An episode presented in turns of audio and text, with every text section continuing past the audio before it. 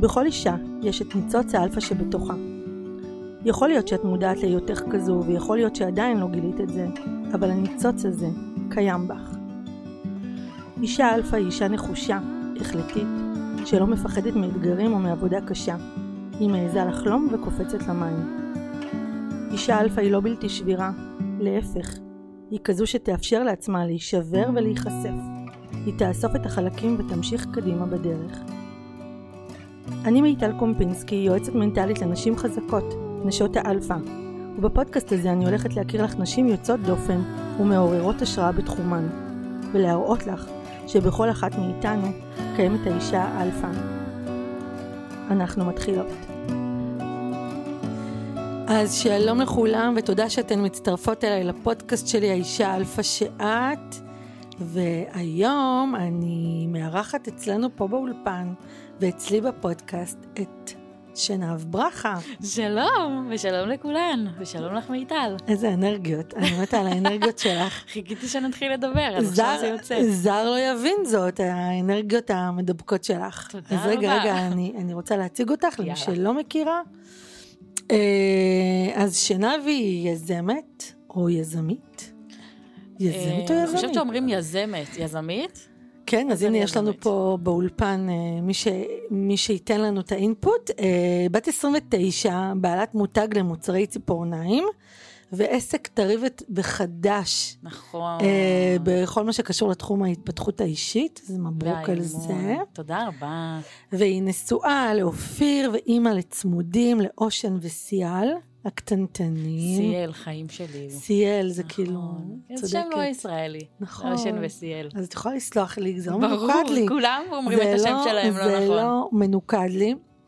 ובואו נספר למי שמקשיבה לנו בבית, שאני ואת הכרנו לפני בערך אה, חצי שנה, שמונה חודשים, משהו כזה. נכון. אה, בעצם את התחלת אצלי תהליך אה, של אה, ליווי, ואני מרגישה שוואו, פתחנו שם, עשינו איזושהי פצצה, לגמרי. שגרמה לך לחפור הרבה הרבה הרבה הרבה פנימה. את רוצה שאני אגיד איך זה קרה שהגעתי אלייך? בטח, ברור. זה קרה שאני החלטתי והבנתי עם עצמי שאני חייבת לעשות איזשהו שינוי. בדיוק התפרצה לי שלווקת חוגרת, ובאותו יום שאמרו לי את זה, אני התקשרתי אלייך, קיבלתי את המספר שלך מאסנת. ופשוט התחלנו לעשות איזשהו תהליך שממש עזרת לי בו בלהבין את עצמי, מה אני באמת רוצה, מה אני בעיקר ממש ממש לא רוצה. משם הבנו את הכן רוצה. אה, ומאוד מאוד השתניתי איתך, גם תוך כדי התחלתי את הקורס שעשיתי, וכן, אני מרגישה שהתחלתי בן אדם א', יצאתי בן אדם ב'. ומשם אה, התאהבנו גם מעבר, אז אני נכון, פה. את כמו איזה אחות קטנה שלי, יש, נכון. יש איזה חיבור שהוא אי אפשר בכלל להסביר אותו במילים. אני רק אומר שאני ראיתי בחורה מסוימת, והיום אני רואה מולי אישה אחרת. אין לי דרך להסביר אה, שינויים עד כדי כך דרמטיים, חוץ מצורך פנימי של בן אדם לחקור את עצמו ולהבין מה באמת באמת באמת הוא רוצה. אצלך זה פשוט קרה בגיל 29, אני מזהה את זה אצל נשים לקראת גיל 40. זה מתאים למשבר גיל ה-40 כן, שזה יקרה. כן. נכון, אני גם מרגישה שזה זה, אבל חכי, עוד לא הגעתי, אולי יקרה לי עוד אחד כזה בדרך. כן, כן, כן, הצונאמי בוא יבוא, אם זה מה שקרה לפני גיל 30. כן, נראה, אבל אולי הוא יהיה יותר מאוזן בגלל שעברתי כזה בגיל 28 אפילו, זה לא היה 29. נכון? זה היה שינוי ממש גדול שעשיתי בעצמי. הוא היה גם אה, נחוץ, כי הרגשתי שזהו, כאילו הגעתי לאיזשהו קצה כזה של עצמי. לפדאפ, כאילו איזה מלאות, בלי אוויר, בלי אוויר, הגעת אליי בלי אוויר. נכון, בגלל זה זה גם התפרץ במחלה כזאת מעצבנת וכואבת. ומשם הבנתי שאם הגוף מדבר, אז רגע להקשיב לו, בוא נעשה סטופ. ועצרתי כל מה שהכרתי לפני. מי שלא מכיר, את, את ממש אני- סוס פרא. ו- ולעצור את זה, זה בעיניי אנרגיה מטורפת של מישהי שהקשיבה פנימה. אין, אין לי דרך להסביר את זה. אין לי דרך. סוס פרא, אמ, כן, דהרתי, היום כאילו שאמרת סוס פרא, אמרתי, וואי, אני לא מרגישה עכשיו סוס פרא. כי את לא, היום, עדיין יש לי היום- אנרגיה כזאת, אבל היא היום רגוע, היום זה מבוסת. רותמת קצת את כן. הסוס לקצב שלי. לגמרי, לגמרי, ואני רוצה להגיד שאני ואת היינו אמורות להקליט פרק לפני... ממש, ב-18 לאוקטובר. ממש, ממש, ממש, קצת, כן, נכון, שבוע וקצת ופשוט אחרי. פרצה המלחמה, ואני עצרתי הקלטות, אני הרגשתי שאני לא מסוגלת להקליט הייתי צריכה רגע להתכנס פנימה, להשתבלל, להבין מה קורה איתי, לתת לה זמן אה, לעזור לי בריפוי הפנימי שלי, ו... ובאותנטיות שלי לא לעשות משהו שהוא נגד מה שאני מרגישה. פשוט עצרתי הקלטות לחודש, ורק כשהרגשתי שאני מרגישה טוב, יכולתי לחזור ללקוחות שלי, יכולתי לחזור לקהל שלי, יכולתי uh, לחזור uh, להקליט, uh, ובגלל שהייתי מאוד מאוד קשובה פנימה, זה יחסית קרה מהר. כבר בשבוע השני למלחמה, אני כבר הגעתי למשרד והתחלתי לפגוש לקוחות, כי הרגשתי שהכמה ימים האלה שנתתי לעצמי זמן לאבד את מה שקרה, ממש ממש שמרו עליי, ממש ממש היו החומת מגן שלי. כי את ממש מכירה את עצמך מיטל ויודעת מה מחזק אותך ומה גורם לך להרגיש טוב ומתי את צריכה זמן לעצמך. פשוט זה היה נשמע כמו משפטים של אישה שנורא מחוברת לעצמה ומקשיבה לעצמה. נכון. הגיוני שעשית. נכון, ו... ושאלו אותי מה קורה, מה עם פרקים, מה... ואמרתי לא, כי זה לא יצא אני. אני ממש ממש שמחה על זה. אגב, העליות בקשב פנימי זה משהו שמוביל אותי מאוד כערך.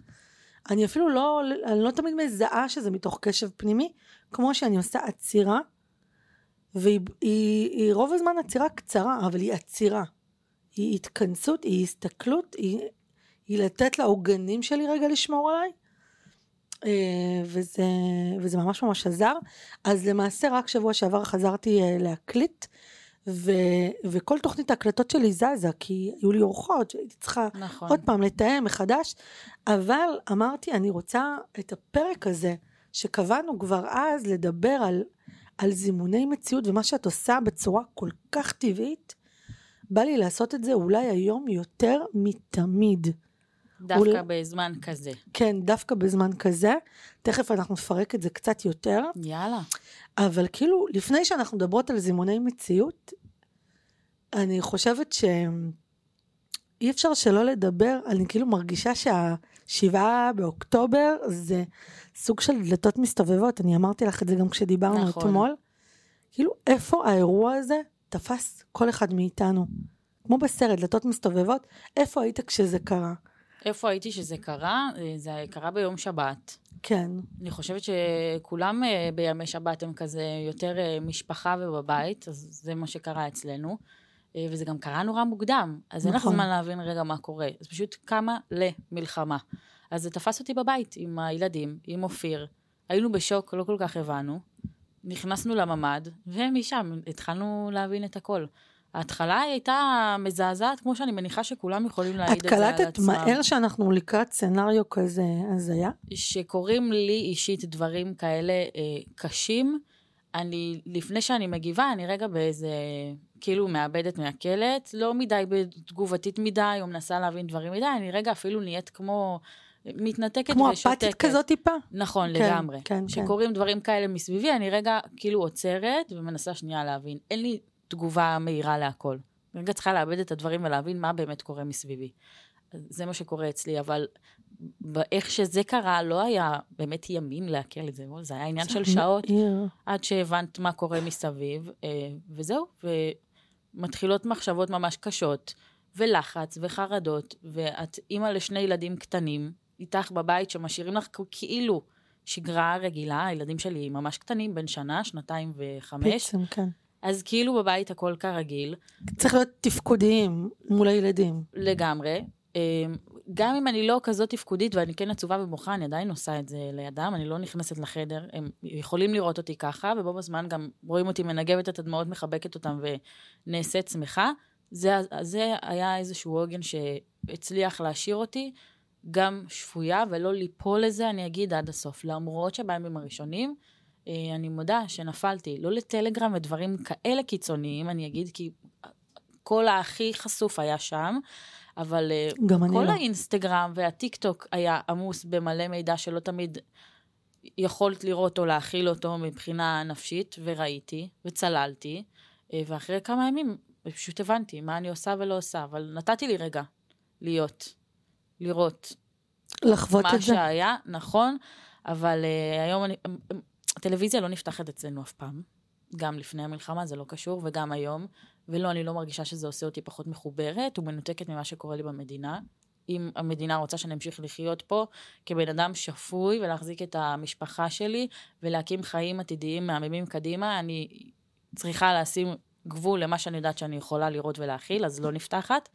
אה, וסרטונים אני לא רואה, ואני פשוט אה, מכניסה לעצמי הרבה יותר דברים חיוביים למוח מאשר הקשים שקורים. נותנת הכבוד כן. למה שקורה, את אבל יודעת- גם נותנת כבוד לי למה שאני יכולה לראות. קודם כל זה מהמם, כי זה רק אומר שאת יודעת מה הגבולות שלך. שמעבר לגבולות האלה, אני יודעת שסרטים כאלה יכולים פשוט לשגע בן אדם, נכון. ובבחירה מאוד מאוד מאוד מודעת, הגיעו אליי אה, תמונות כבר תוך שעה. אני החלטתי שאני לא פותחת את הדברים האלה, כי זה שורט את הנשמה, וזו ממש. שריטה לכל החיים. נכון. אפילו תיאורים שכתבו לי היו, היו יותר מדי. ומצאתי את עצמי, עוד פעם, זה היה אירוע מתגלגל מאוד מאוד מאוד נכון. מהיר. אה, ותוך אה, שלוש-ארבע שעות איתן כבר גויס לצו שמונה. כאילו מצאתי את עצמי, אני, שתי ילדות בבית, שוק טוטאלי. שוק טוטאלי. אתה קם בבוקר ליום חג ובעצם התחיל פה אולי הסיוט הכי גדול של המדינה הזו. ואיתן נוסע למילואים, ואני אומרת לעצמי, את צריכה לקבל עכשיו החלטות. כי איך שתפעלי מעכשיו, זה איך תרגישי אחר כך, וזה מה שתשדרי לבנות. ואני קיבלתי החלטה, קודם כל, כשכולם כבר התחילו, ב- ב- בענייני הסברה מיידיים, אני החלטתי שאני עוצרת, אני לא שם, אני לא המסביר הלאומי, אני לא דובר צה"ל, זה לא הצד החזק שלי, ואני לא רוצה להיות חשופה. אני החלטתי שאני לא פותחת סרטונים, החלטתי שאני לא מתפזרת, אני בשביל הבנות שלי, ואני עושה הכל כדי להרגיש יותר טוב. עכשיו, אני לא יודעת מאיפה באו ההחלטות האלה, כמו מתוך ההבנה שבעצם מה שאני מתאמנת כל החיים על איך לשמור על החוסן הפנימי שלי, זו שעת הכושר. נכון. זו שעת הכושר להתעלות בעוגנים, אנשי האמת, חברות טובות, אנשים חיוביים, הילדות שלי, הבריאות הנפשית שלהם, אני עכשיו נמצאת בזון הזה. אני כן נתתי לטלוויזיה להיות פתוחה מאוד מאוד מאוד בהתחלה, אפילו באיזשהו שלב הייתי ישנה איתה, כי איתן במילואים והייתי אומרת, רגע, רק ככה אני יודעת מה באמת קורה. באתי להגיד שזה גם קשור לזה שבעלך במילואים. כן, והדרך שלך היא להיות מעודכנת גם כשהוא לא עונה. בדיוק, בדיוק, וזה כאילו קצת אה, נתן לי אינדיקציות, אבל לא באמת. ולגבי ההסברה שאמרת קודם, מיטל, אני חושבת שכל אחד אה, בעולם הזה, וגם במלחמה הזאת שהתחילה, יש לו את התפקיד שלו, ולא לכולם התפקיד שלהם זה הסברה. יש כאלה שממש מרגישים שזה משהו מהם שהם רוצים לעשות. נכון, וחלק מזה, וזה גם משהו שמתאים למה שהם עושים בחיים, ויש להם מה לתרום בזה. נכון. ואת, התפקיד שלך בעיניים שלי, שאני רואה את זה, היה להיות, גם עשית את זה באינסטגרם, אה, עבור הנשים שמקיפות אותך, עוקבות אחרייך, הקהילה שלך. זה היה התפקיד שלך. הקול השפוי והשומר. זה זה שלך, ויש כאלה שהסברה זה כן. מה שעושה נכון, להם, נכון, זה נכון, שלהם. נכון. אז בתפקיד שלך, נכון. מימשת גם אם זה לא הסברה, להיות אה, עבור האנשים שסובבות אותך. כן, ואחד, א', אני, אני ממש מסכימה איתך שכל אחד עשה מה שנכון לו, אבל אני חייבת להגיד שכשראיתי אנשים עושים הסברה ונכנסים ל... וואו, ממש נכנסו למלחמות של אה, מי מסביר יותר, לא ברמת התחרות בינינו כמו מול בינינו העולם. לבין- נכון, אוקיי. מול העולם, בואו תראו, אני ראיתי אנשים מאבדים כוח ואנרגיה, ואני מלכתחילה אמרתי, אי אפשר לעבוד uh, בהגנה כל הזמן. אי אפשר כל הזמן להתגונן ולהסביר ולהסביר. אנחנו צריכים לעבור למוד של התקפה. מי שרוצה לעשות הסברה, שיעבור למוד של התקפה. מה הכוונה? שלא נהיה במקום המתגונן, אנחנו הכי, הצבא הכי מוסרי והכי זה, אלא, אלא באמת לעבוד מתוך זה של אנחנו פה, ואנחנו נישאר, ואנחנו לא הולכים לשום מקום, וזה נתון. ואני ראיתי אנשים פשוט נשחקים ומאבדים את זה ומתפרקים, ובהחלטה שלי המיידית לא להיות במקום הזה, מתוך הבנה של מה אני מסוגלת ומה אני לא, זה נורא שמר לי על האנרגיות. ואם יש משהו ש... שלושה דברים שמאוד מאוד שמרו עליי, זה באמת לשמור ולרכז אנרגיות, לא להתפזר, לשמור על גמישות מחשבתית כל הזמן באיך אני משתנה ביחס למצב, ולהיות בתנועה מתמדת. כל הזמן להיות בתנועה. הן בתנועה פיזית, להזיז את הגוף ולא להיות בתת קורסה, זה ואין בתנועה- מתבקש שיקרה. כן, ו- ואין בתנועה מחשבתית. כל הזמן להיות במקום הזה של אני שומרת על עצמי. וזה מאוד מאוד הוכיח את עצמו. לגמרי. רואים שהיום את באה ומדברת ויש לך מה לתת לאנשים אחרים, כי שמרת על הכוח שלך. נכון, לא, לא התרוקנתי. אז בא לי לשאול אותך, מה בימים כאלו ממש ממש עוזר לך להתחזק? טוב, זה יישמע הכי קלישאתי, אבל הילדים שלי, קודם כל, בעיקר שהם כאלה קטנים, שאת יודעת שאת קמה בבוקר ויש לך עוד אנשים חוץ מאת עצמך, כבר אין מה לעשות, לי זה שם אותי באיזושהי עשייה ובלשים את הכוחות שלי אצלם ואת האנרגיה שלי אצלם ולא בחוץ, כי אם אני אשים יותר מדי בחוץ, גם אם זה ברשתות חברתיות או במה להתפזר, שקורה כן. מסביב, לא נשאר לי אליי, גם אליי כבן אדם אישי וגם בבית. אז הילדים שלי זה מאוד משהו שחיזק אותי.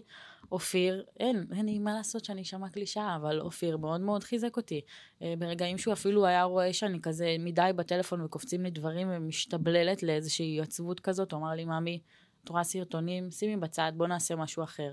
ושמנו דברים דבילים, אפילו בואו לאכול איתי, והיינו... אה, פשוט עשינו דברים שהם לא להתעסק בזה, כדי, שוב, להכניס לעצמנו מחשבות חיוביות יותר, שיתגברו על כל המחשבות החרדתיות והעצובות שהיו קיימות אצלנו. אה, מה עוד עשיתי שגרם לי להחזיק את עצמי? אה, אני מודה שבהתחלה לא הלכתי לעשות אה, ספורט, וזה כן משהו שמאוד עזר לי. לא יכולתי גם, בגלל שהייתי עם הילדים, ואופיר התחיל ללכת למילואים. אז לא נשאר לי באמת זמן, זה הייתי רק אני שלהם. אז uh, מצאתי לי פשוט שמדי פעם אני בורחת ומעלה סרטונים לאינסטגרם, או צובעת מנדלות, או אפילו הולכת ואוכלת לי משהו מתוק, שגם אם אין לי מספיק זמן לתת לעצמי, כי זה מה שמרים אותי, זמן לעצמי לבד, אז אני מפזרת אותו בדקות קטנות בהמשך היום, שהוא עדיין לעצמי, גם אם מסביבי אנשים, אני רגע מחשבתית מתנתקת ונותנת זמן לעצמי. להיות זה עם החזיק עצמי. אותך. נכון. מישהי שאלה אותי באינסטגרם לא מזמן, שאלה או אמרה, שהעליתי שאני הולכת לים לבד, וואי, איך את אה, לא מפחדת מהלבד, או משהו בסגנון. ודווקא לי זה ממש משהו שעושה לי טוב. המטען שלנו. להיות עם עצמי, ממש. זקוקה לזה מאוד. כן, טוב, את לא מפחדת מאינטימיות עם עצמך, יש אנשים שלפעמים זה מכניס אותם אני ל- הייתי מפחדת מאינטימיות כן. עם עצמי. לא היה לי נוח להיות לבד עם עצמי. עם המחשבות. לא, ב- בכללי, לא יודעת אפילו אם הייתי מתרכזת במחשבות, אבל אני יכולה להבין למה היא רשמה לי את זה. היום זה משהו שמחזיק אותי מאוד. אני מאוד זקוקה לזה. לזמן לעצמי, וזה עוזר לי לתמוך בי. את יודעת, שאלתי אותך, והדבר הראשון שענית זה הייתי בשביל הילדים שלי, וכשהתחיל האירוע המתגלגל הזה, קלטתי שיש פה משהו גדול הרבה יותר, כתבתי באינסטגרם, אה, אם מישהי רוצה לדבר איתי או לכתוב לי, אני כאן בשבילכן. וקיבלתי מלא מלא, מלא תגובות מאיטל, תודה רבה, ואיך את מסוגלת, ואיך את יכולה. ומה שאנשים לא מבינים, הרבה פעמים זה שכשאתה נותן, אתה בעצם זה שמקבל הכי הרבה. נכון. זה מחזיק אותך להיות חיוני עבור מישהו, או לתת כוח למישהו אחר, וזה נורא מסתדר לי עם ההורות שאת מדברת עליה, כי בהורות יש פה את הילדים שלך, הם זקוקים לך, בגילאים של הילדים שלך עוד יותר, זה, זה ממש ברמת ההזדקקות, ה- ברמת הטיפול, ברמת הכל, נורא נורא נורא קטנים, וזה באמת שומר עלינו. נכון. התפקודיות הזו. שלא יישמע פיות ונצנצים. קסומים, אימא להורים כאלה קטנים, זה מחזיק אותנו בשפוי. זה היה גם קשה בטירוף. אני כן. לבד בבית, ואופיר חוזר בתשע עשר בלילה, אני גם ממש לא נהניתי לרגעים, והיה לי ממש ממש קשה, והגן. לא חזר מהר. אבל כן, כשהלכתי לישון בלילה ונהיה שקט, אז אמרתי, וואו, עם כל הקושי, פתאום דווקא כשהם הולכים לישון, אז נהיה לי קצת עצוב, ואני זקוקה רגע להיות בעשייה הזאת. אז לצד הלא קל והפשוט הזה, כן יש בזה משהו שאני בוחרת להסתכל על הצד המאוד חיובי של זה, שהצליח אה, לשמור אותי חזקה. את יודעת מה עולה לי עכשיו? ש... וזה לא, קורה, זה לא מדובר בכלל, כן? שהעורף הנשי בבית, בדגש על הנשי, כי הרוב זה גברים שהם בצו נכון. שמונה. גם אצלי, אני ראיתי את איתן בתקופה הזאת ממש פעמים ספורות. אה, לא מדובר, זה... אני דיברתי על זה והעליתי אפילו סרטון, כן. וקראתי לו אמהות אה, מגויסות למילואים. אני מאוד התגייסתי. זה. וגם לקח לי רגע להבין מה התפקיד שלי, אם דיברנו קודם על תפקידים והסברה שהבנתי שהיא לא התפקיד שלך, מה אני אמורה לעשות, איך אני יכולה להיות למען אחרים, והבנתי, בואנה, שאלה, יש לך חתיכת תפקיד. רגע, את כרגע, אימא לשני ילדים קטנטנים, זה התפקיד שלך, קחי אותו. אז כן, זה התפקיד שקיבלתי במילואים האלה של המלחמה. זה מה שאני הייתי צריכה לעשות. זה ממש העורף הנשי שאפשר, נכון. מאפשר לבני זוג עכשיו להיות במילואים, לחימה וכולי, אבל אף אחד לא נותן לזה יותר מדי מקום. אז אה, דווקא אני... כי כאילו אי אפשר להתלונן.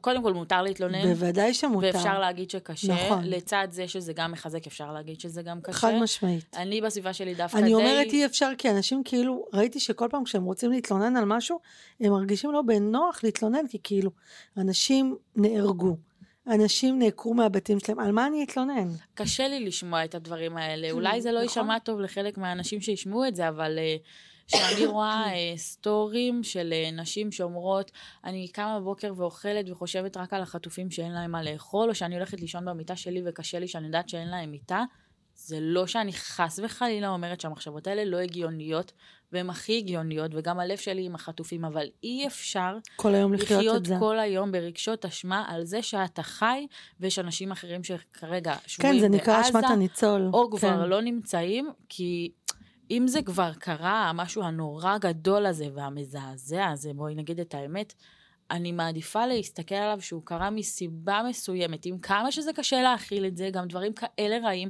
וגם השואה שהייתה, בסוף צמחנו ממנה וניתה לנו מדינה.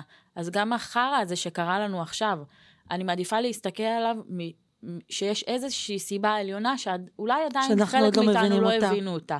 אבל אם אני חלק מהאנשים שנמצאים פה, ותודה לאל לא קרה לי כלום, ואני כאן, אני חיה, אז, אז אם יש אנשים אחרים שלא חיים בשביל שאני אשאר פה ואחיה, אני לוקחת את זה. אני, אני לא, זה... לא יכולה להתנצל על זה ולחיות כרגשות אשמה שאוכלים אותי ולא נותנים לי לחיות עד הסוף. כי אז מה עשינו בזה? אז למה אנחנו נלחמים ולמה אנחנו שולחים חיילים? זה לא הגיוני שאנחנו נישאר בבית כל כך מכווצים ולא ניתן לעצמנו לחיות, כי זה בסוף כל המטרה של העניין הזה של מלחמה ושלום, ושאנשים שלא נדע, אנחנו מאבדים אותם. אני חושבת שאת מביאה פה קול שהוא פשוט אמיץ, שהרבה לא מסוגלים להגיד אותו. זאת או- הדעה שלי. זה מצוין וזה מדהים, ואני חושבת שהרבה מרגישים שיש איזושהי אשמת ניצול, כאלה ש... זה בסדר כן, שזה קורה, כן, כן. לכל אחד מגיב לזה אחרת, ולוקח זמן לאנשים להגיב לדברים. יש לכל אחד את הקצב משלו, אבל אה, שוב, זה כל כך רע שקשה להגיד איך אפשר לראות את החיוביות. אני ממש ממש מבינה את זה, אבל זה מה שלי אישית מחזיק אותי. להסתכל גם על זה שבסוף יש, זה יקרה משהו טוב, יצ- יצא מזה, עם כמה שזה משמעית, גרוע, בסוף יהיה משמעית. בסדר. חד משמעית. אני השבוע דיברתי על זה. אצלי בסטורי, שגם במל... ממלחמה יוצאים דברים טובים. גם ממלחמה יוצאים דברים טובים, עם כל כמה שזה קשה, ואובדן, ושכול. יש חיבור, אנחנו פתאום נעשינו אחד בשביל השני.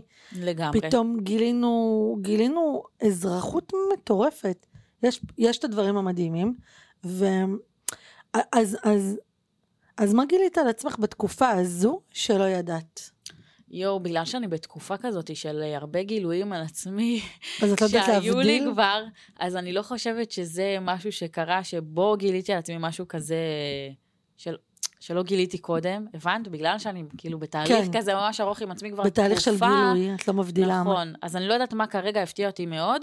אמ, טוב, הנה, אז כבר מצאתי, הפתיע אותי כמות הסבלנות שהייתה לי להכיל את הסיטואציה אה, הלא פשוטה שהייתה לי בבית עם הילדים, לבד.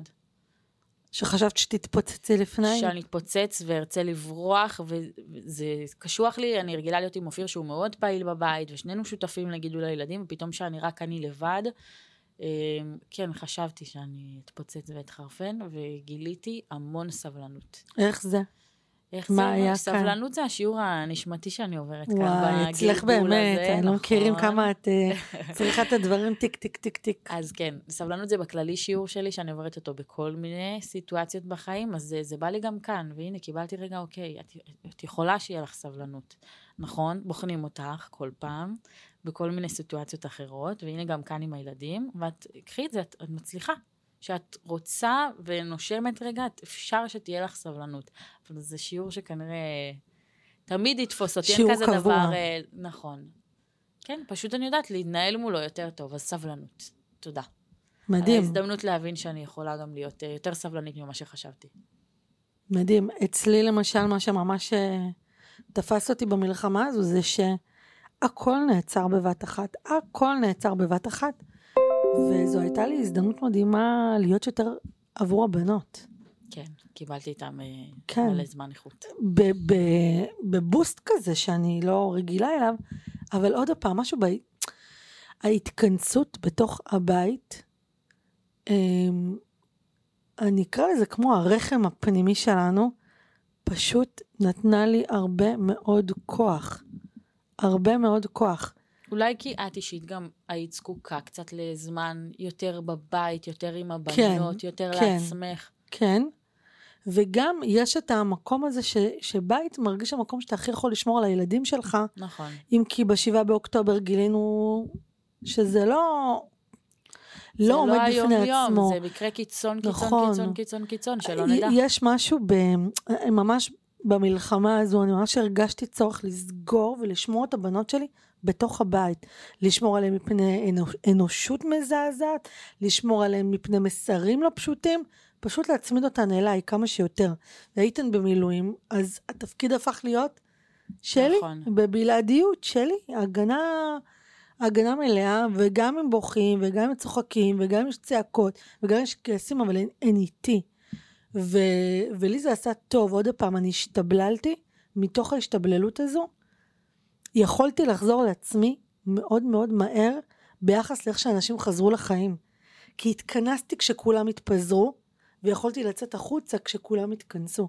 אני חושבת זה- שמה שיוצא לך מהפרק הזה, הרבה שחזרנו עליו, זה פשוט אה, הקשבה וחיבור לעצמך, מאוד. שמצילים. מאוד מאוד מאוד מאוד מאוד שמרו עליי. אז אה, אני מרגישה שהתקופה הזו, לפחות אצלי, אני אדבר ברמה, ברמה הקולקטיבית, בסדר? היא, היא נורא בגלים. יש רגעים יותר טובים, ואז מגיעה איזו ידיעה, אני לא, את שוב לא רואה הרבה חדשות, אבל אני יודעת את כל הדברים. החשובים, כן, כן, שאני כן. לא מתחמקת מזה חס בדיוק. וחלילה. פשוט לא כל היום ב- במסך. גם אני, נכון. גם אני, לא בכלל. אני כמעט ולא רואה חדשות, אבל את הדברים הקריטיים והחשובים מאוד אני, אני, אני רואה, בין אם זה איזה פוש באינסטגרם, או... אז, אני מרגישה שברמה הקולקטיבית אנחנו עוברים ממש גלים. יש רגעים שאנחנו מצליחים להשתחרר ו, ולהסתכל קדימה, ויש רגעים שמגיעה איזו ידיעה קשה, או איזה משהו עצוב, או איזה סיפור, או איזה חייל, והופ, מרוקנים אותי לגמרי. וזה הכי אנושי שזה יקרה. כן. וזה, וזה קורה. היופי שאת אומרת, יש לי גם רגעים טובים וגם רגעים פחות, אז יש לך גם את הרגעים הטובים. את לא נמצאת תמיד בשליליות ובעצב. כשזה קורה, אז גם לי זה קורה, לכולם זה קורה. אני רוצה להאמין אם אנחנו אנושיים, שאנחנו לא תמיד שמחים ואפי אפי, במיוחד לא נכון, ברגעים כאלה. נכון. וזה ו- קורה. ו- ומשהו שמאוד מאוד עוזר לי, דווקא היה לי דיון על זה עם הקהילה שלי באינסטגרם, זה להיות בחמלה, בחמלה עצמית. נכון. ממש להבין שיש רגעים כאלה ולחבק את הרגעים האלה ולא לא להיבהל מהם. אה, מה את עושה כשאת מרגישה יותר כבויה או יותר למטה? מה עוזר לך? אני אספר לך על משהו שקרה בבית. אני ישבתי ב... יחסית בימים הראשונים ש... שהמ... שהמלחמה התחילה, אה, והייתי עם הטלפון, ובואי, בטלפון אין לך הרבה איך להתחמק כשאת גוללת וגוללת מכל מיני חדשות, ו... וצללתי, ונהייתי ממש ממש עצובה. וכשאת רואה דברים כאלה, אז המחשבות שלך הן ממש ממש עצובות ודאגות על העתיד, והייתי ממש לא בטוב, ממש לא בטוב. ישבתי בסלון ואופיר בא לידי, והוא יותר הצליח להתנתק, את יודעת, ממה שקרה מסביב, הוא ממש הצליח על לשמור עצמו. על עצמו, גם בימים הראשונים, שזה היה ממש לא פשוט. הוא אמר לי, ממי, תעצרי רגע. הוא עשה לי מעין דמיון מודרך, הוא ישב לידי בסלון, והוא יודע שאני, הדמיון שלי הוא כלי מאוד חזק, תגידי לי משהו, אני כבר רואה אותו כתמונה. הוא אמר לי, תעצרי רגע, שימי בצד, דמייני שנייה, לאן רצית לטייל בצפון? אמרתי לו שאני רוצה לטייל בעמק החולה. אני חופרת לו על זה כבר הרבה זמן. דמייני שאנחנו נוסעים לעמק החולה, ותדמייני איך השמיים נראים, ומה האושן וסיאל לובשים, ואיזה שירים אנחנו שמים באוטו, ואיך נראה המקום שאנחנו מגיעים, ואיזה ריח יש, ולאט לאט מה קורה, אני מתחילה להכניס אליי את הדמיון הטוב הזה, והמחשבות החיוביות מתחילות להיכנס, וזה גובר על כל השליליות שהייתה לי מקודם. והמיני דמיון מודרך הזה שהוא עשה לי, עזר לי. ואז אמרתי, שנב, רגע, את כל כך טובה בלהחליף מחשבה במחשבה אחרת טובה יותר, תשתמשי בזה ככלי. וזה מה שעוזר לי, אם זה מה ששאלת, כשאני צוללת ונכנסות אליי מחשבות שהן פחות טובות, שאני יודעת שהן מורידות אותי, אבל אני נותנת לי רגע מקום להיות עצובה, ואני בוכה, ואני מוציאה את הכל, אני לא אומרת, די, לא. ככה את יודעת לעבור הלאה. אל תהיי ככה, זה לא מתאים, ממש לא. נותנת לי להיות, ושסיימתי, ואני נרגעת, אני נושמת, ומחליפה את זה רגע במחשבות טובות יותר, ומכניסה אליי, אליי לדמיון דברים טובים יותר, תמונות טובות יותר, על ימים של אחרי המלחמה, אפילו מחר טוב יותר, וזה ממש מה שעזר לי. ומאז אני, שהוא הזכיר לי רגע את זה, ניער אותי, חזרתי לה, להיות בעוד יותר מודעות למחשבות שלי ומה אני מכניסה אליי לראש. שזה לא קלישאתי שיהיה טוב. ממש לא, אני מאוד מאמינה בזה. אני גם. אני זה- חושבת שזה המחנה המשותף הנוסף בינינו, כן. האופטימיות הזו. תמיד יהיה טוב. גם בחושר גדול כזה, אני תמיד מאמינה. שיהיה טוב, יהיה בסדר. אני חיובית עדיין.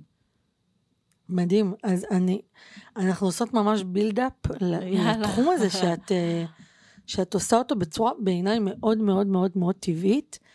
אה, אני יכולה להגיד לך שאני תמיד הייתי ילדה שהולכת עם המחברת שלה וכותבת את הדברים שהיא רוצה לעשות, שהיא רוצה להיות, את החלומות שלי, ופעם לא קראו לזה זימון מציאות.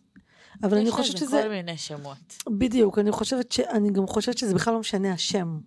משנה המהות ומשנה התוכן. וככה אני חיה את החיים שלי.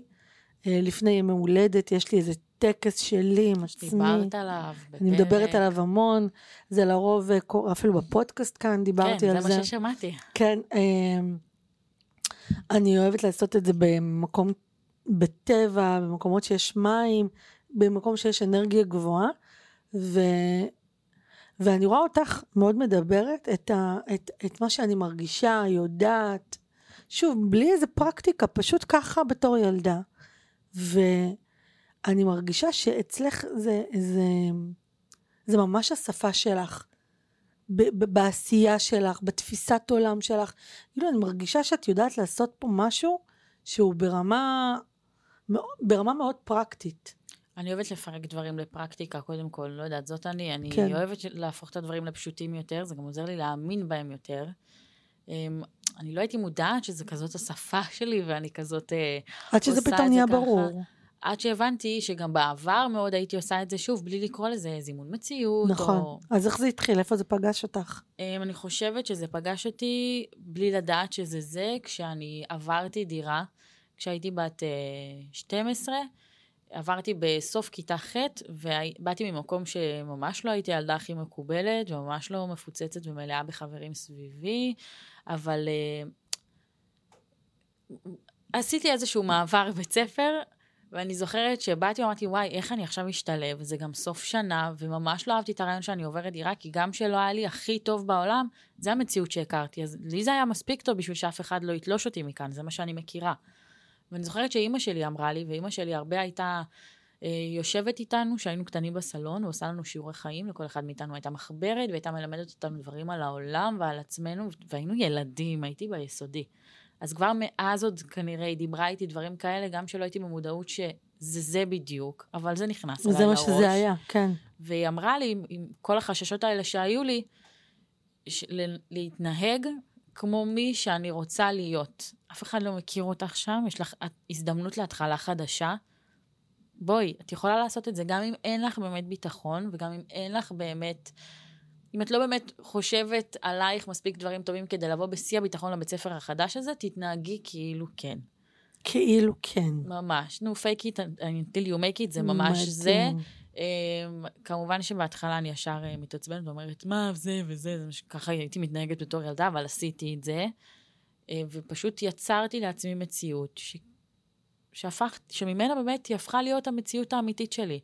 זה התחיל לא באמת, לא באמת היה לי ביטחון, ולא באמת הערך העצמי שלי היה מאוד גבוה, ולא באמת הייתי מוקפת בהרבה חברים, אבל uh, לאט לאט, כשהכנסתי את זה לראש שלי והתנהגתי כמו, ואני זוכרת את עצמי עומדת מול המראה ומדברת עם עצמי על זה, מכניסה לעצמי בראש כל מיני מנטרות כאלה, בלי לדעת גם שהן מנטרות. לאיך אני רוצה להתנהג עכשיו, וזה התחיל לקרות, והמציאות השתנתה ונהייתה לפי מה שדמיינתי ולפי מה שפעלתי כאילו. והפך כי להיות לי כאילו יותר ביטחון. היה לך איזשהו קו שדמיינת והתחלת לכוון נכון, אליו. לגמרי. הדמיון עבד שעות נוספות על איך אני הולכת להיות, וגם מבחינת עצמי וגם מבחינת הסביבה שלי, ושם זה קרה. זאת הייתה הפעם הראשונה שהבנתי, וגם לא הבנתי את זה באותו רגע. אה, לקח לי כמה שנים אחרי להבין שמה שעשיתי היה באיזה, בעצם איזושהי הזמנת מציאות. דמיינתי מציאות אחת, ואז היא התגשמה וחייתי אותה. זה נורא מעניין אותי, כי אני מכירה גם את הצד הציני והסקפטי שבך. כן, אבל היום הוא כבר לא תופס כזה מקום אצלי.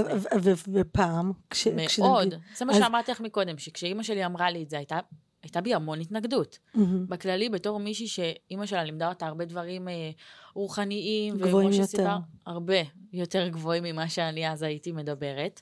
אני אפילו הלכתי בגיל 12 לקורס רייקי, אני לא יודעת אם הרבה ידעו מה זה, אבל זה מאוד רוחני ומאוד גבוה, וזה טיפול במגע, ויש שם המון. דמיון רך, והייתי בת 12.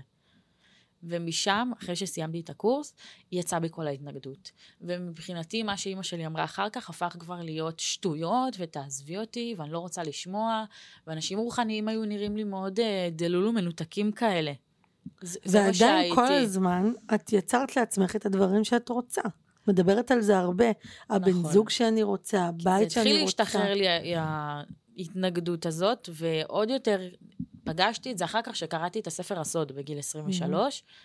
אה, למי שלא בענייני הזימון מציאות וכאלה ורוצה לצלול, בעיניי זה הספר הראשון, כי יש בו מעין קסם כזה התחלתי, שכיף לקרוא כדי להבין בכלל את העולם הזה ואיך הוא עובד.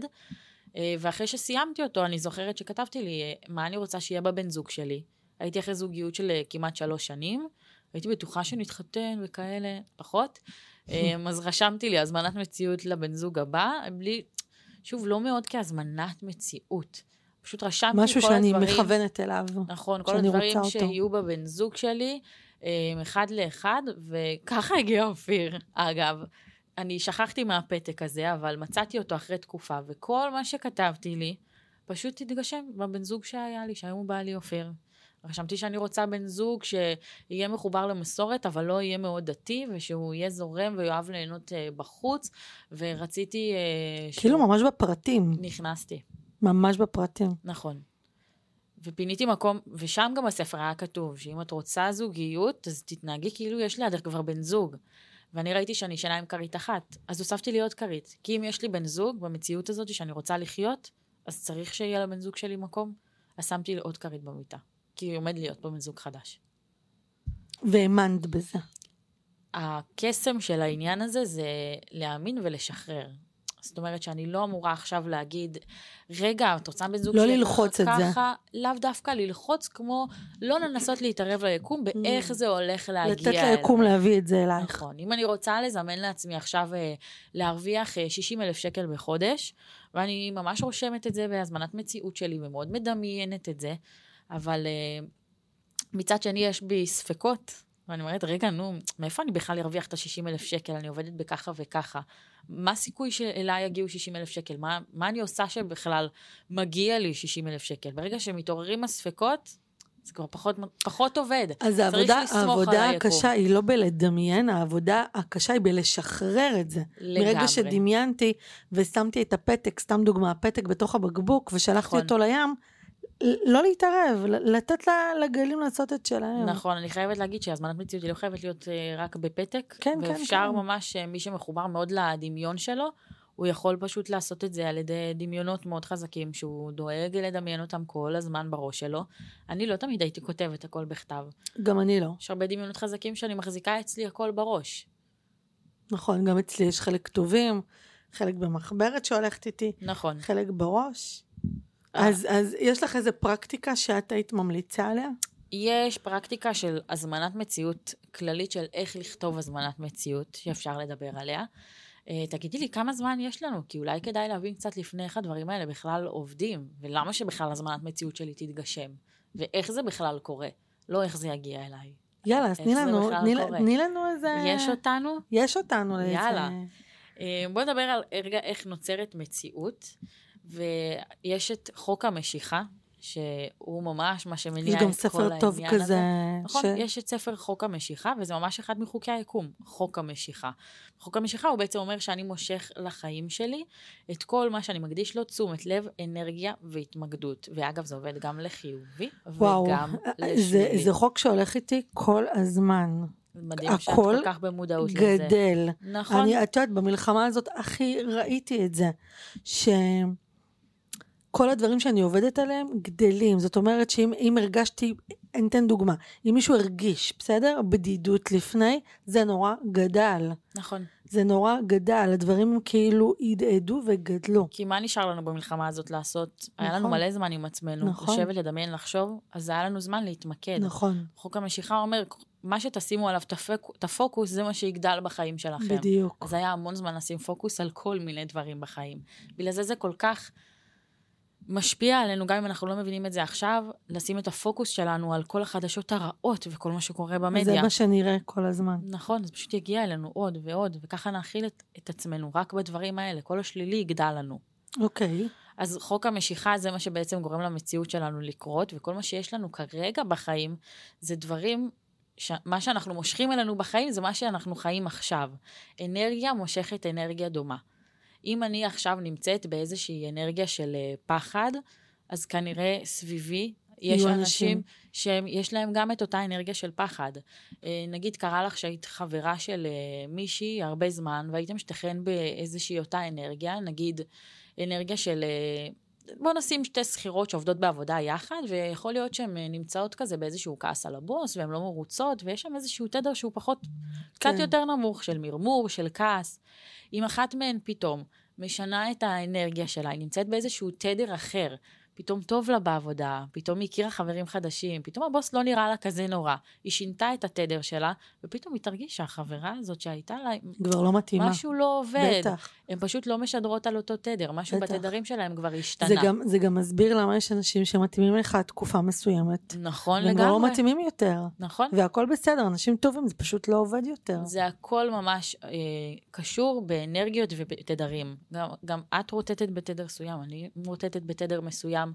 ולמה זה מתקשר לנו כל האנרגיה הזאת? כי בסוף, לא משנה כמה בעניינים של זימון מציאות, הזמנת מציאות, תרשמי מה את רוצה שיהיה לך, תגידי לעצמך מה את רוצה שיהיה לך. זה לא מתבסס רק על זה. את יכולה לכתוב אלף פעם מה את רוצה שיהיה לך, ואת יכולה לכתוב גם דברים טובים.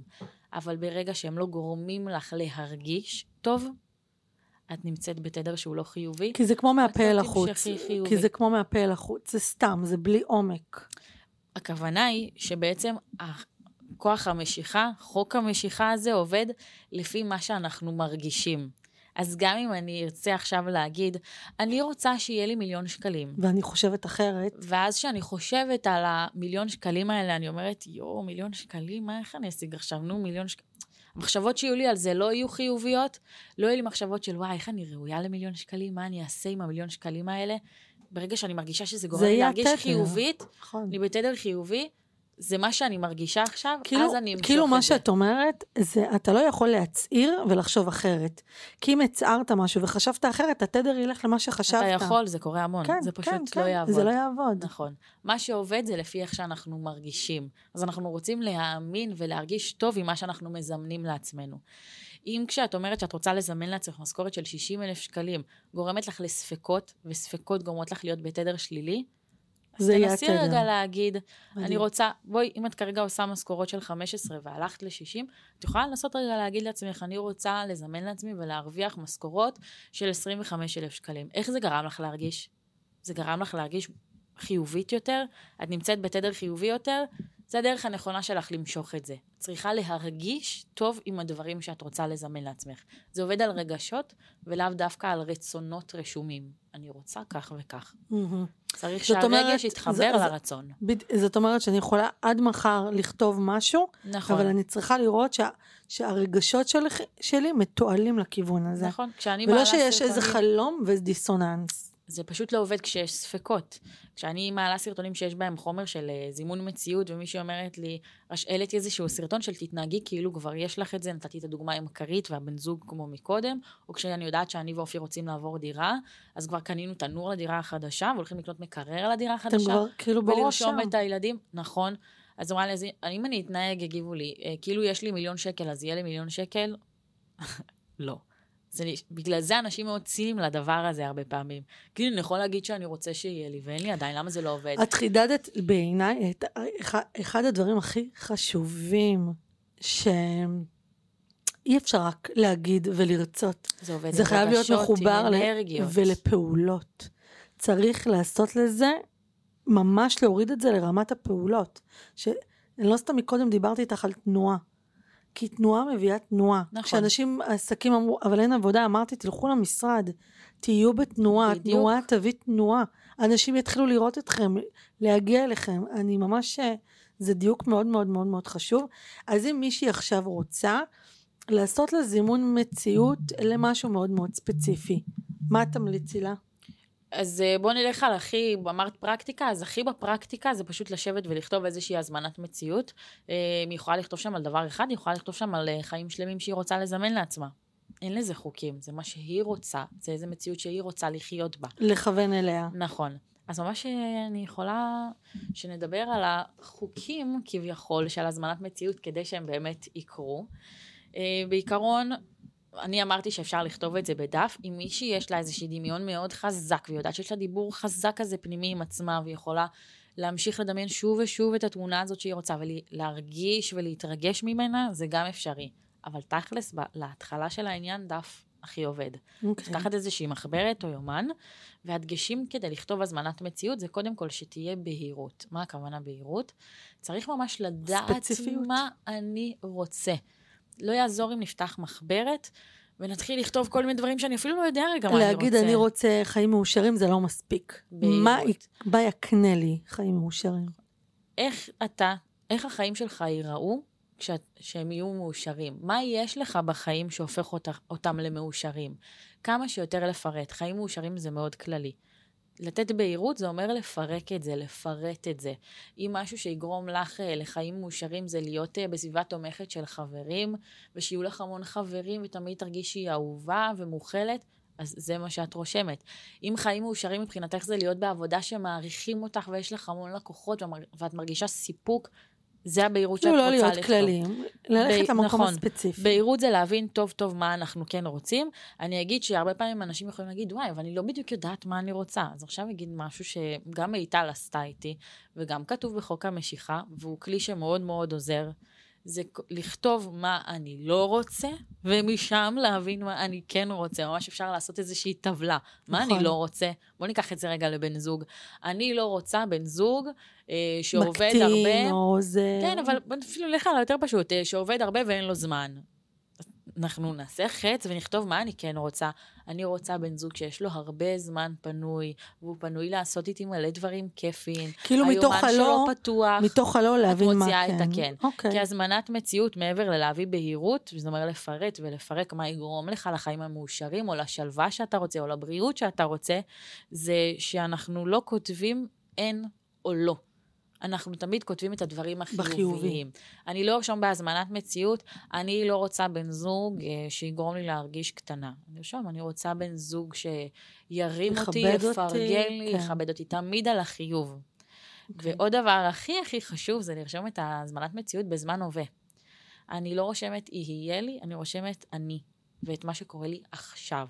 אני כותבת את ה... יש לי בן זוג אוהב, נכון, מחבק. נכון, נכון. אני בדיוק העליתי אתמול לסטורי שכתבתי בהזמנת מציאות שלי, ב-23 לשישי, אה, יש לי שני עסקים, ואני מרוויחה מהם כך וכך כמות של נכון. כסף.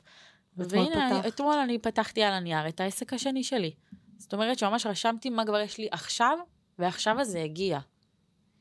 אנחנו okay. אוקיי. רושמים הזמנת מציאות בזמן הווה, אנחנו רושמים תמיד בשפה חיובית ובלי אין ולא, והכי חשוב זה, אמרתי הכי חשוב זה ההווה, אבל הכל כל כך חשוב במה שקורה באמת בהזמנת מציאות כדי באמת להתחבר אליה, נכון? אנחנו רוצים להתרכז במה אנחנו מרגישים בהווה. שהוא בעצם יהפוך להיות העתיד, המציאות הקרובה שלנו. מה הכוונה? אה, פעם מישהי אמרה לי, שנה, אבל אני רשמתי בהזמנת מציאות שלי שיש לי אה, בן זוג עם אה, נכסים ועסקים בניו יורק. וזה לא קרה, הנה, הכרתי מישהו שהוא הופך להיות הבן זוג שלי והוא בכלל עובד בככה וככה. אז אמרתי לה, תקשיבי, את צריכה להתרכז במה את מרגישה. העסקים בניו יורק, מה, מה זה אומר לך? איך תרגישי שיהיה לך בן זוג שיש לו עסקים בניו יורק? זה גורם לך להרגיש ביטחון? זאת ההרגשה שחיפשת? צריך תמיד להכניס הרגשה ורגש.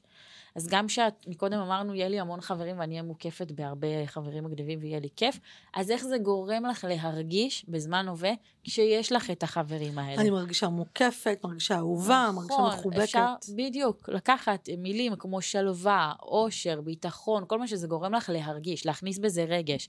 כי כשאני בסוף קוראת את ההזמנת מציאות הזאת, המילים באוויר של מה יהיה לי, אם הם לא יעוררו בי את הרגש הזה, את האנרגיה הזאת שדיברנו עליה מקודם, סיכוי שזה יתממש.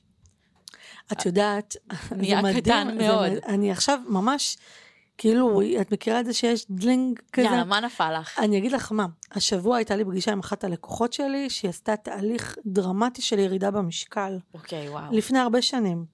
והיא חשבה שאם היא תגיע למשקל מסוים, היא תהיה מאושרת. וזה בדיוק מה שאת אומרת. זה בדיוק מה שאת אומרת. אם אתה לא מחבר לתחושה האמיתית, זה מרוקן. הרי זה לא המשקל שגורם לה להיות מאושרת. בדיוק. זה מה הירידה הזו תביא נכון, איתה. נכון. אני יותר קלילה, אני, אני יותר מתאימה את עצמי לסגנון שרציתי כל החיים שלי. אני יותר גמישה, אני, את מבינה? מה- לא, לא רק ה- נכון. ה- הלפני אחרי בתמונה, זה לא הופך אף אחד למאושר, אלא מה הירידה הזאת משקפת עבורי. מה היא גורמת בשליטה, לי בדיוק, להרגיש? כי בסוף, מה בדיוק. אנחנו רוצים בחיים? בן אדם, גם אם יהיה לו מעט מאוד כסף, אבל הוא ירגיש מאושר, נכון. לא מעניין אותו בכלל, הוא כל כך מאושר, הוא מלא. אנחנו רוצים לזמן לעצמנו הרגשה טובה. כשנתרכז בהרגשה טובה, זה מה שיגרום לנו לסיפוק אמיתי. כי בסוף חומר, ואני, גם עולם הרוחניות הוא מתחבר עם חומר. אני לא אומרת בוודאי. שאנשים רוחניים וגבוהים ומזמנים וכאלה, לא רוצים שום דבר בוודאי. חומרי. בואי לא נחיה בשקר. אבל יש לו לימיט. נכון, אבל לימיט. גם בסוף מה הוא גורם לך נכון. להרגיש, החומר הזה. האם הוא נותן לי ביטחון? האם אני מרגישה שאני יכולה... הבנתי. אז הזמנת מציאות, זימוני מציאות, הם מאוד מאוד צריכים להיות מחוברים לרגש. אנחנו צריכים להרגיש, ואנחנו צריכים להרגיש טוב לגבי מה שאנחנו אומרים. זה יגרום לנו להרגיש כן. חיוביים. תגידי, ובתקופה כזו, אני, אני מרגישה שלא סתם אנחנו מקליטות את הפרק היום. אוקיי. בתקופה מאוד מתוחה. את, את מרגישה שבתקופה כזו הכלי הזה הוא כלי שיכול לשרת ולגרום לאנשים לעשות שינוי ב mindset שלהם? מה השאלה בכלל? קודם כל, אם בן אדם מרגיש שהוא רגע במקום נמוך ולא מצליח רגע להתחבר בכלל לדברים האלה, מה שיכול להכניס אותך לתדר יותר שלו, רגוע, ובכלל לפתוח לך רגע את הצ'קרה לכל ההזמנת מציאות הזאת, זה לכתוב לפני תודות. אפילו בתקופה כזאת קשה, יש הרבה על מה להודות. נכון. ואפשר להודות גם רגע תודה לאלוהים שאני הולכת ונושמת, ושיש לי ילדים, ועל הבית שלי, ועל כל דבר שאתם רוצים. וברגע שאני עוצרת ורושמת תודות, ובהתחלה זה יכול להיות מאוד אוטומטי. תודה, וכל הדברים המובנים אה, מאליהם, במרכאות, אני אגיד, ואז אתה מתחיל לנו. לחלץ באמת על מה יש לך תודה. אבל ככל נכון? שאתה כותב וכותב וגם מתאמן בזה, בוא אני אגיד שמכל יום ויום זה יכול להיראות אחרת והתודות יהיו יותר עמוקות, כבר אתה באיזשהו תדר אחר. וכבר אתה יותר פתוח גם לכתוב את ההזמנת מציאות הזאת. וגם אם זה לא בשביל לכתוב הזמנת מציאות, אה, הכרת תודה זה משהו שמאוד עושה רגע טוב וגורם שנייה לנשום ומכניס לנו מחשבות הרבה יותר חיוביות ממה שאנחנו חווים ביום-יום בעקבות המצב. אז להגיד תודה, גם אם וגם אם לא לכתוב הזמנת מציאות, ואז ההזמנת מציאות. למי שרוצה רגע להתחבר לפני אני באמת, ולהתנקות. אני באמת חושבת שאנשים אה, יעשו וטוב עבור עצמם אם הם קצת קצת יזוזו הצידה מכל מה שתופס אותנו כרגע ויאפשרו לעצמם מתוך מקום של אהבה עצמית וחמלה עצמית וחיבור לעצמם ושמירה על עצמם להגיד באמת את התודות ולהתחיל לדמיין את, את היום שאחרי ולהתחיל להבין איזה חיים הם רוצים. את יודעת מה? אפילו מלחמה, היא מחדדת הרבה מאוד פעמים, או התקופה הזו. נכון. היא מחדדת עיקר? וטפל. מה באמת. חשוב? נכון. מה אני באמת חושבת שזה, לנו טוב? שזו תקופה שנשאר לנו הרבה זמן אה, עם עצמנו לחשוב. אנחנו... החיים לא באמת קורים כרגיל ובשגרה. לא יודעת, אולי זה בעיניים שלי ככה, אבל זה, זה השאיר לי, נגיד, הרבה נכון. יותר זמן לחשוב עם התבוננות. עצמי. אז זה אחלה הזדמנות, גם במקום המחשבות שאנחנו פחות אוהבים ורוצים להכניס אלינו כרגע, להכניס גם את הדברים האלה וליצור לנו מציאות חדשה. מדהים. מדהים. שנבי, אני רוצה להגיד לך אה, תודה שהגעת לכאן. די, נגמר? כן. יא, איזה כיף היה. כן, כן. ואני חושבת שאנחנו אה, נותנות ל- לקהל שיקשיב לפרק הזה, ממש אה, איך, קודם כל את הלמה לעשות את זה, וגם איך לעשות את זה. וגם אני אגיד לאנשים, תקלפו קצת את הציניות ותאמינו שדברים טובים יכולים לקרות, כי דברים טובים קורים כל הזמן. נכון, שה... נכון שהתקשורת מפמפמת את הרע, אבל יש דברים טובים שקורים, פשוט הם מקבלים הרבה פחות מקום. נכון, אבל אפשר לתת ו- להם מקום. נכון, אנחנו לעצמנו. אנחנו צריכים לתת להם אה, מקום. אז אני רוצה להגיד לך תודה שבאת, היה לי ממש כיף והיה לי להתארח. כיף, והיה לי מעניין, וכמה שאני עושה את זה, את, את, את עוד הפלת לי הרבה מאוד אסימונים, ויותר מזה, זה מזכיר לי לחזור לעשות את זה כל הזמן. זה, תמיד אנחנו הזמן. צריכים לזה תזכורות. אני גם פתחתי את כן. כן. חוק המשיכה אחרי נגיד אה, חודשיים שלא נגעתי בו, אמרתי, יואו, איזה כיף שפתחתי אותו שוב. זה נכון, תמיד תמיד התזכורות כיפי. האלה מהממות. אני מקווה נכון. שהצלחתי לתת אה, ערך טוב, ושאנשים באמת אה, ישבו ויכתבו לעצמם איזושהי הזמנת נכון. מציאות, או לפחות יפעילו את הדמיון לגבי דברים שהם רוצות לזמן לעצמם, אה, לעצמם בחיים. ושידעו להשתמש עם החוק הכל כך מדהים הזה, חוק המשיכה, גם בזמנים כאלה. מותר לנו. אולי אפילו במיוחד, בזמנים כאלו. נכון. תודה שנאהבו, תודה שהגעת לכאן. תודה לך. ואני רוצה להיפרד מכל מי שמקשיבה על הפרק הזה ולהגיד לכם תודה שהייתן איתנו בעוד פרק בפודקאסט האישה האלפא שאת. איזה כיף.